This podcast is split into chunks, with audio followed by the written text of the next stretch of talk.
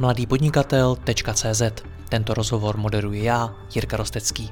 Nemohl bych to dělat bez partnerů, jako je Shoptet, který poskytuje nejpoužívanější e-shopové řešení v Česku. Stačí kliknout a začít prodávat. www.shoptet.cz. A pokud chcete slyšet i moje speciální rozhovory, ve kterých jdeme s hosty ještě více do hloubky a podrobněji rozebíráme jejich zkušenosti, pak se přidejte mezi naše předplatitele. Více na www.mladýpodnikatel.cz/předplatné. Užijte si poslech.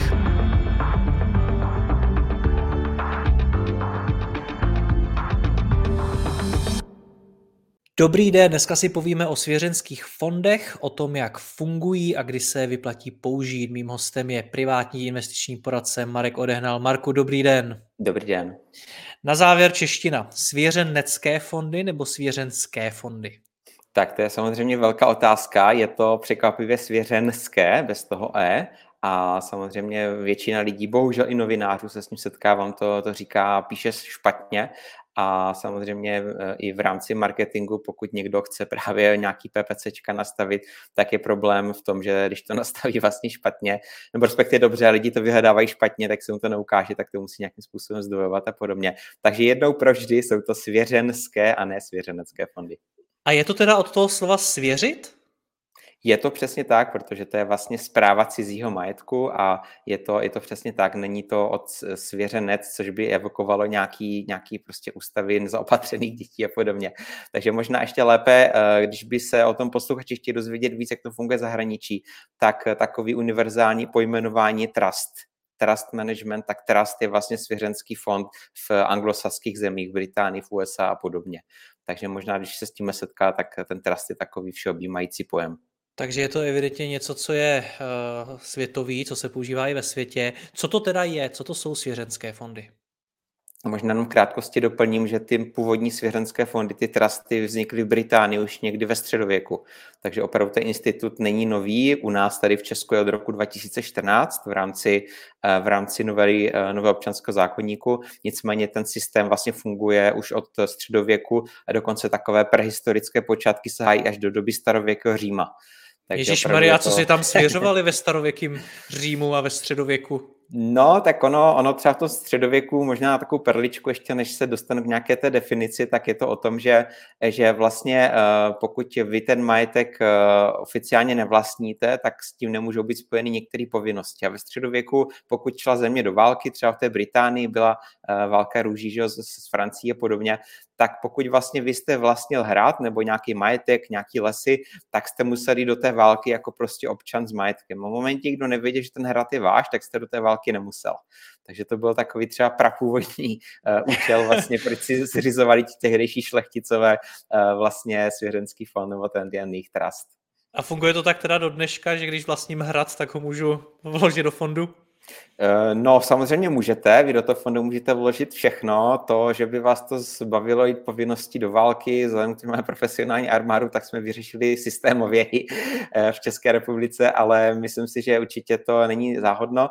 A abych se teda dostal k té definici, tak když to řeknu jednou větu, tak je to vlastně nástroj na správu majetku, na individuální správu majetku, na ochranu majetku a na transfer majetku.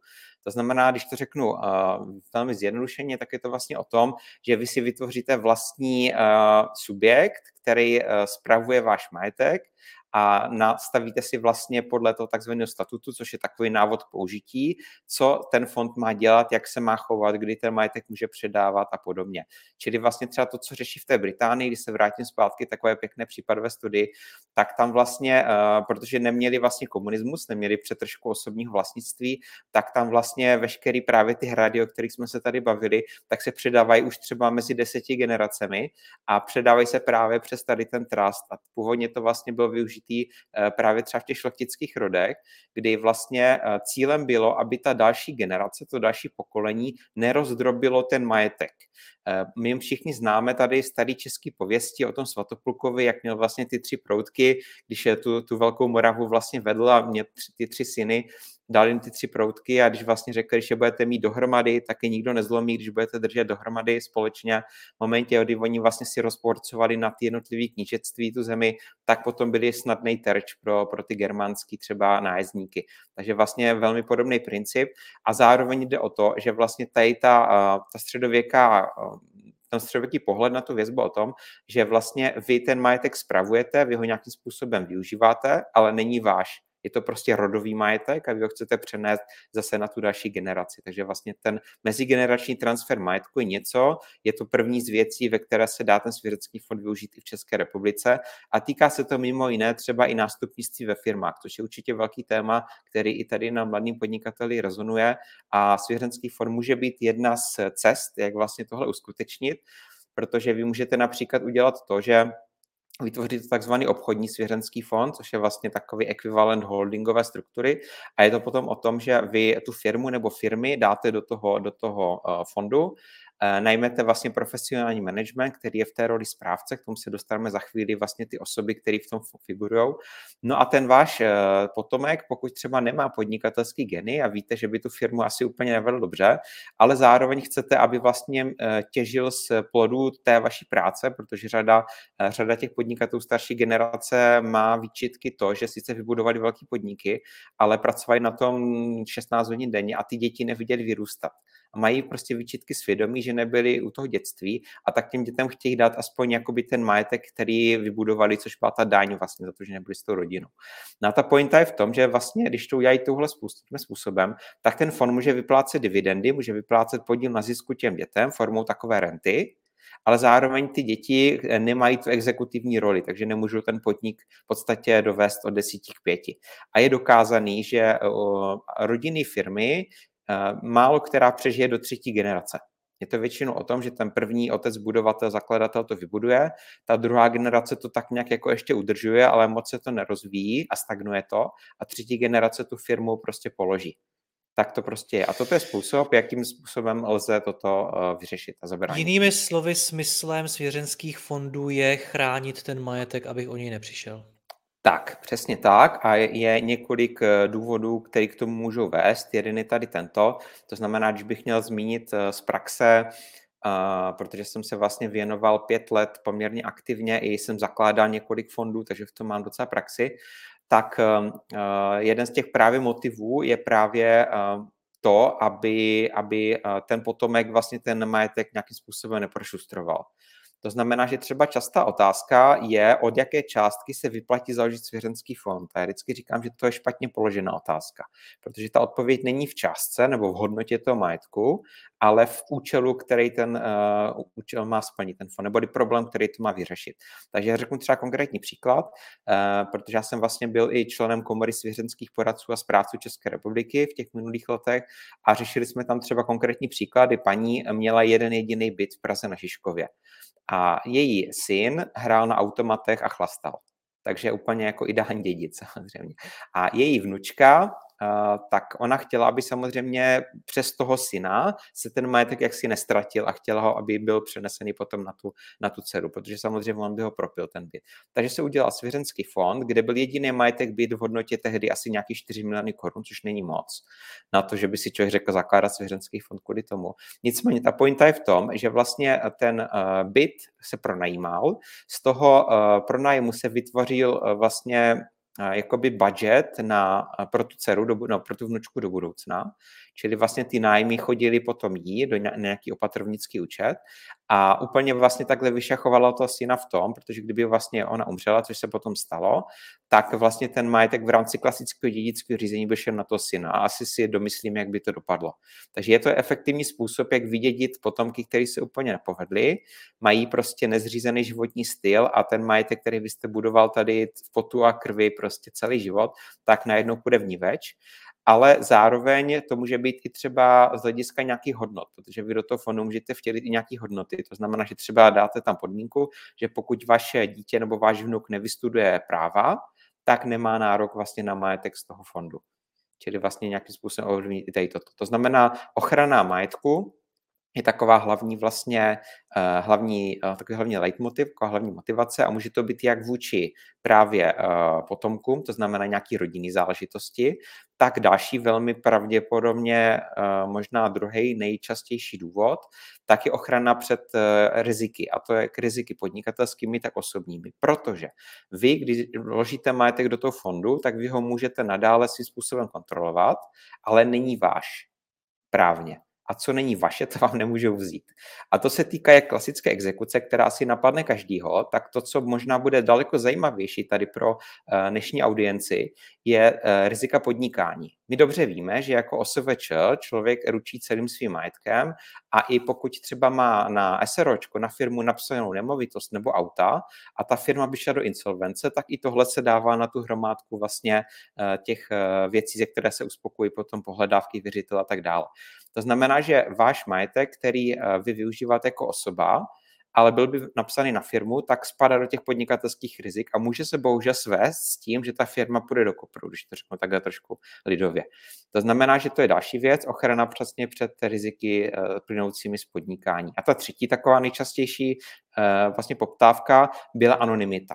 Protože třeba co se týče nemovitostí, tak v katastru nemovitostí je napsaný ten správce, svěřenský správce, jako ten, kdo disponuje za ten fond, ale vy tam nejste. Takže vy, když třeba v tom bytě dál bydlíte, anebo ho i pronajímáte, tak on není váš z tohohle pohledu a tím pádem vlastně nikdo o tom nemusí vědět, kolik máte třeba nemovitostí, což by mohlo třeba na první dobrou zavánět jakoby nějakým pejorativním pohledem na věc, ale já si myslím, že to je naprosto svobodný právo každýho, že nemusí všichni prostě vědět, kdo co má a třeba jsme to velmi často řešili tohle na malých městech, kdy ta závist prostě je a stačí, že ten pan továrník má tam tu vilku s tím bazénem a když přijde večer do té butiky, tak všichni říkají, jo, to je tam ten zbohatlík. A kdyby věděli, že vlastní další 4 nemovitosti, tak mu je možná půjdou vysklít a posprejovat, protože lidská závist je v tomhle hrozná.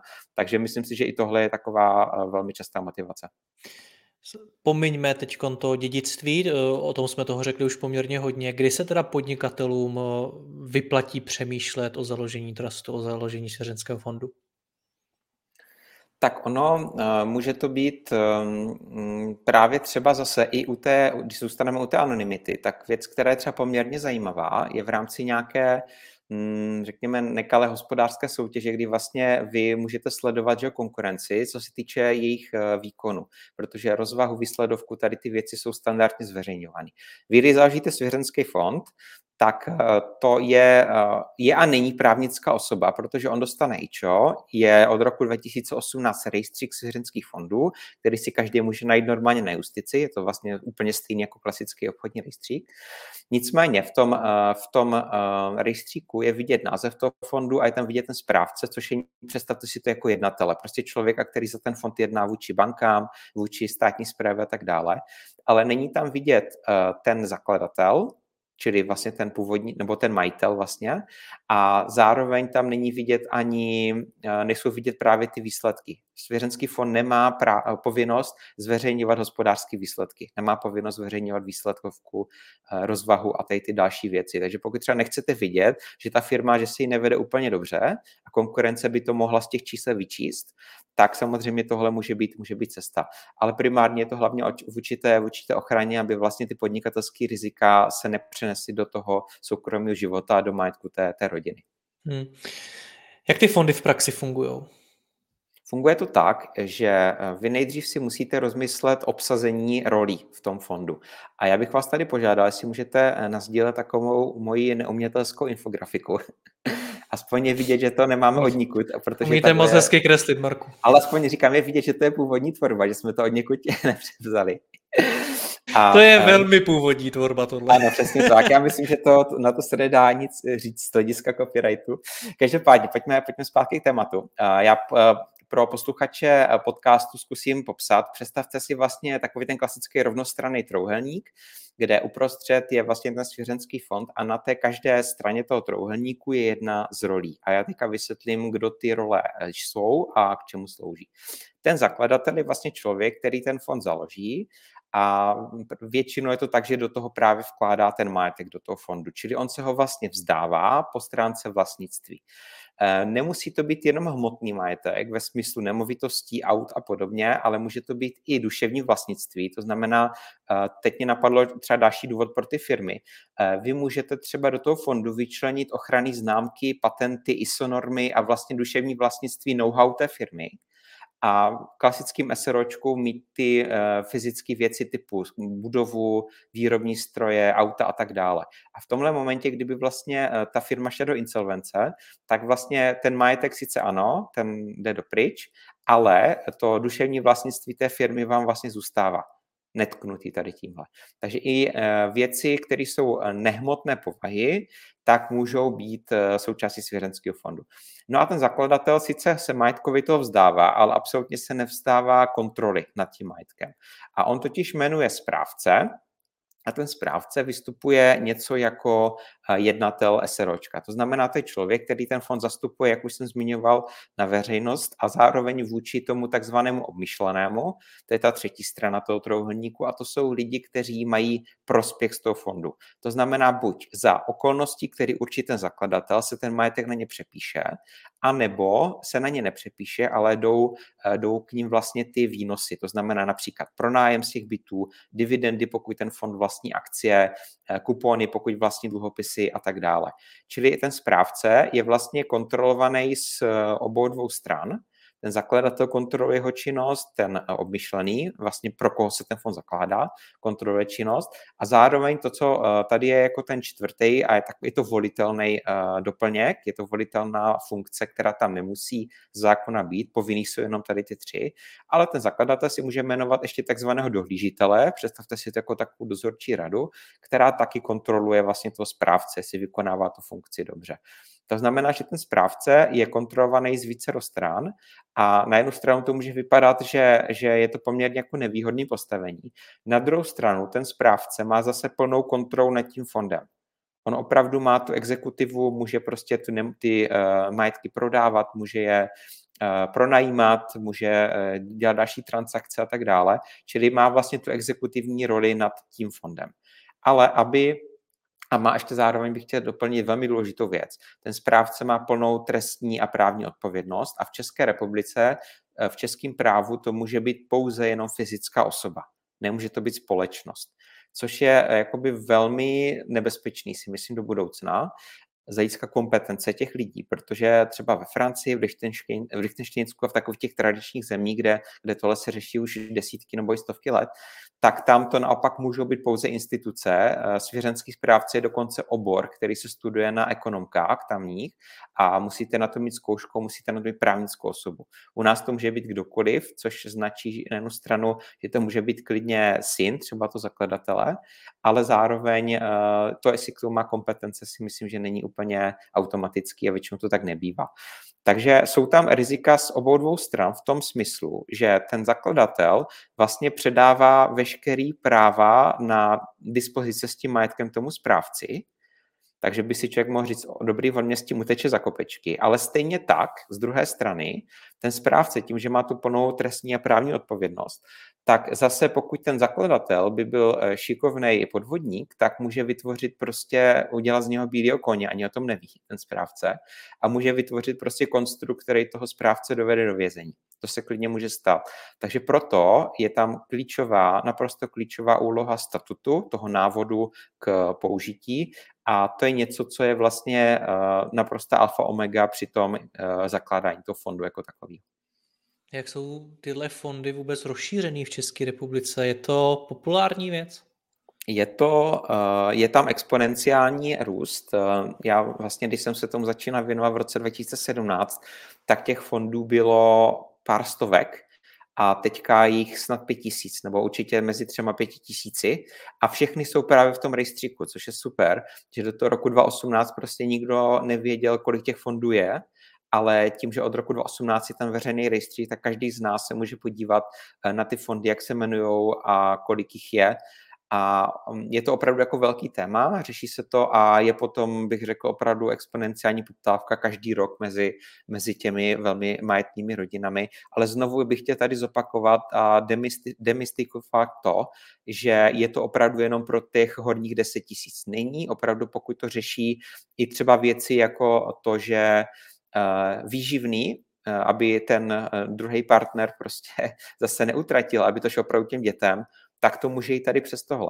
Nebo se dá udělat i to, že když člověk má vlastně životní pojistku, tak to, že ty peníze v jeho případě úmrtí dostane ta manželka nebo ten partner, tak to neznamená, že zaopatří ty děti. Takže tady se dá udělat třeba to, že se to pojistné plnění vyplatí tomu fondu a on z toho potom vyplácí to přímo tím dětem.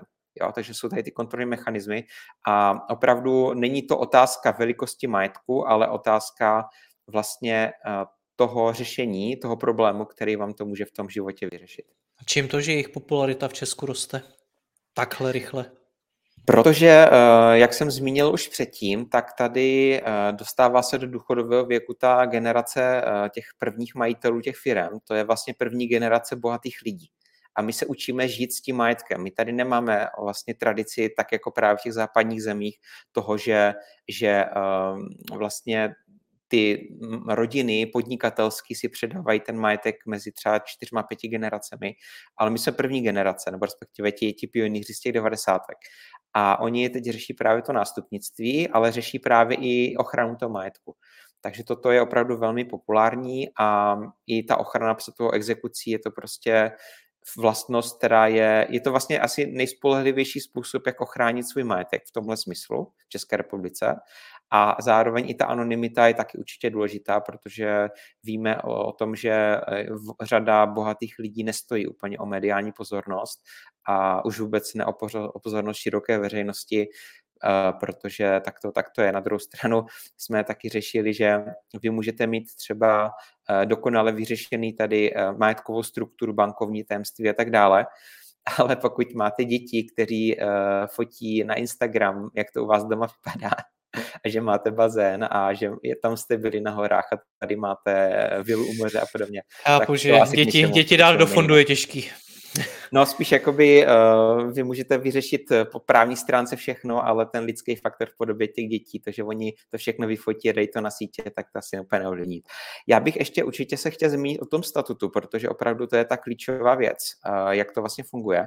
A představte si to tak, že vlastně vy jako ten zakladatel musíte vymyslet vlastně všechny možné situace, které se můžou stát a to sepsat do toho statutu, protože pro to správce je to návod k použití a on na jednu stranu může mít třeba poměrně volnou roli v tom, že vy mu dáte volnou ruku, ale taky naopak může být vyloženě v roli jenom toho vykonavatele a vy naopak chcete mít namapovaný všechny možné situace. A tady to nastává ta konkrétní potom věc, kdy ten zakladatel si velmi často myslí, tak na to sedneme, na 2 hodinky si píšeme 2 A4 vyřešený.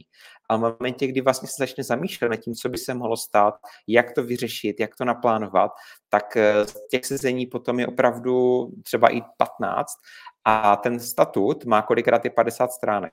Protože strašně důležitá věc je to... ještě zastavme u jedné věci, jak se to teda vytváří, protože přijde mi, že jako přeskakujeme. Pokud si chci teda založit vlastní svěřenský fond, tak jak se to dělá? Tak právě první věc si musíte promyslet ty role, o kterých jsme se tady bavili, kdo bude dělat co. A potom právě v podstatě 90% té přípravy je právě tvorba toho statutu. To znamená, že vy si vlastně musíte namapovat, co se stane, kdy se má plnit tomu obmyšlenému, za jaké okolnosti, kdo to vůbec má být, když ten správce, když se mu něco stane, kdo bude nový správce, kdo ho vybere, podle čeho, jestli tam bude třeba i nějaká rodinná rada do toho zapojená, že bude rozhodovat o volbě toho správce. Těch situací je vlastně X. A co jsem chtěl říct, je to, že ten statut, prosím vás, nejde změnit.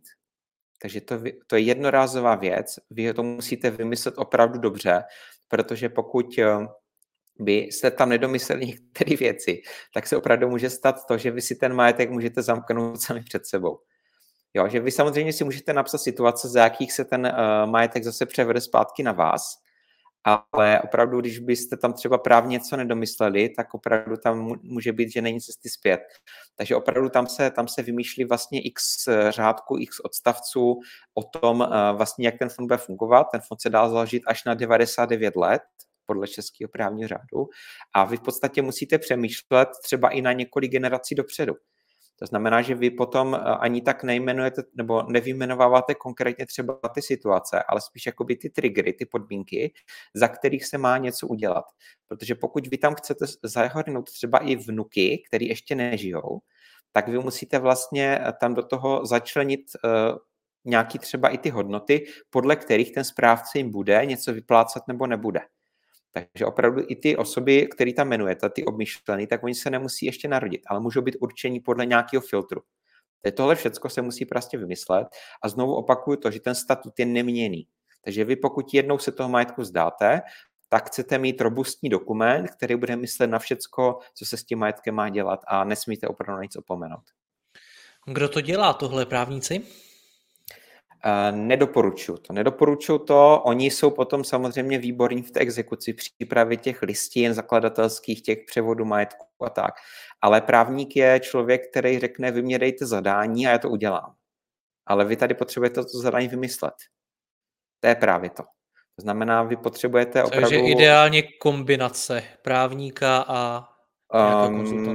možná ano, samozřejmě takový ty velký jako Havel Partners a podobně, nebo i obecně velký advokátní kanceláře, tak většinou na to mají oddělení nebo minimálně specialisty, kteří řeší i přímo strukturování toho fondu, jak to bude, co bude, kdy bude, ale možná ještě lepší je opravdu se obrátit na tu komoru a pobavit se o tom právě s tím svěřenským poradcem, což je člověk, který vám vlastně pomůžu vymyslet ten konstrukt, jak to bude, klade vám ty správné otázky, vlastně vás trošku i koučuje, protože velmi často se stává, že vy máte nějakou představu, jak to bude a z toho prvního sezení odcházíte s tím, že to musíte vymyslet úplně znovu, protože vlastně vás nenapadlo tohle jste nemysleli tamto a potom ideálně právě takovýhle člověk má svýho spolupracujícího advokáta, který potom dělá tu exekutivu, to znamená připravujete dokumentace.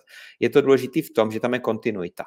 Takže většinou se to tvoří projektově a tvoří se to tak, že vlastně ten svěřenský poradce vymyslí ten konstrukt, tu kostru, jak to funguje a potom vlastně dohlíží a koordinuje činnost vlastně daňaře, účetního, advokáta a notáře, který ten fond zapisuje. Čili je to potom tak, že vlastně je to vlastně projekt, je jako projekt, který má dílčí vlastně oddělení, který vlastně musí zájemně koordinovat a spolupracovat. Zní to jako něco, co bude stát spoustu peněz, když už vyjmenováváte jenom ty profese, kolik jich na tom bude pracovat. Je to tak a proto zase znovu opakuju, co jsem říkal už dneska dvakrát to, že ano, pokud vy máte třeba jenom jediný byt, tak je to drahý a opravdu počítejte, že v tom případě by to možná bylo míň, ale takový průměrný svěřenský fond si myslím kolem 100 000 stojí jako projekt, jako celek. A teď si samozřejmě řeknete, jestli se to vyplatí, ale opravdu to není o tom otázka postavit vlastně hodnotu toho majetku versus vlastně ty náklady, ale to, že to v řadě případů je jediný způsob, který řeší ten problém. Samozřejmě z logiky věci, když ten fond je potom větší, složitější, dávají se do toho právě třeba i podíly ve firmách, tak pochopitelně narůstá i ta zátěž vlastně na ty odborné práce a i ta cena se potom zvedá. Takže opravdu nějaký velký složitý fond, ve kterém jsou majetky i třeba podíly ve firmách, tak může klidně stát 250 000 korun. Není to určitě nic nemožného. Marku, děkuji vám za rozhovor. Mějte se hezky, naslyšenou. Mějte se, naschledanou. Děkuji vám za poslech tohoto rozhovoru a zvu vás i mezi naše předplatitele. Tvořím pro ně speciální rozhovory se zkušenými podnikateli, manažery, freelancery a dalšími profíky ze světa biznisu. V tématech jdeme ještě hlouběji a připravujeme pro vás konkrétní praktické zkušenosti z podnikání. Snadno tak objevíte cenné zkratky a informace, které vám pomohou ve vašem biznisu. Více zjistíte na www.mladýpodnikatel.cz /předplatné. Děkuji vám a zase někdy naslyšenou. Jirka Rostecký.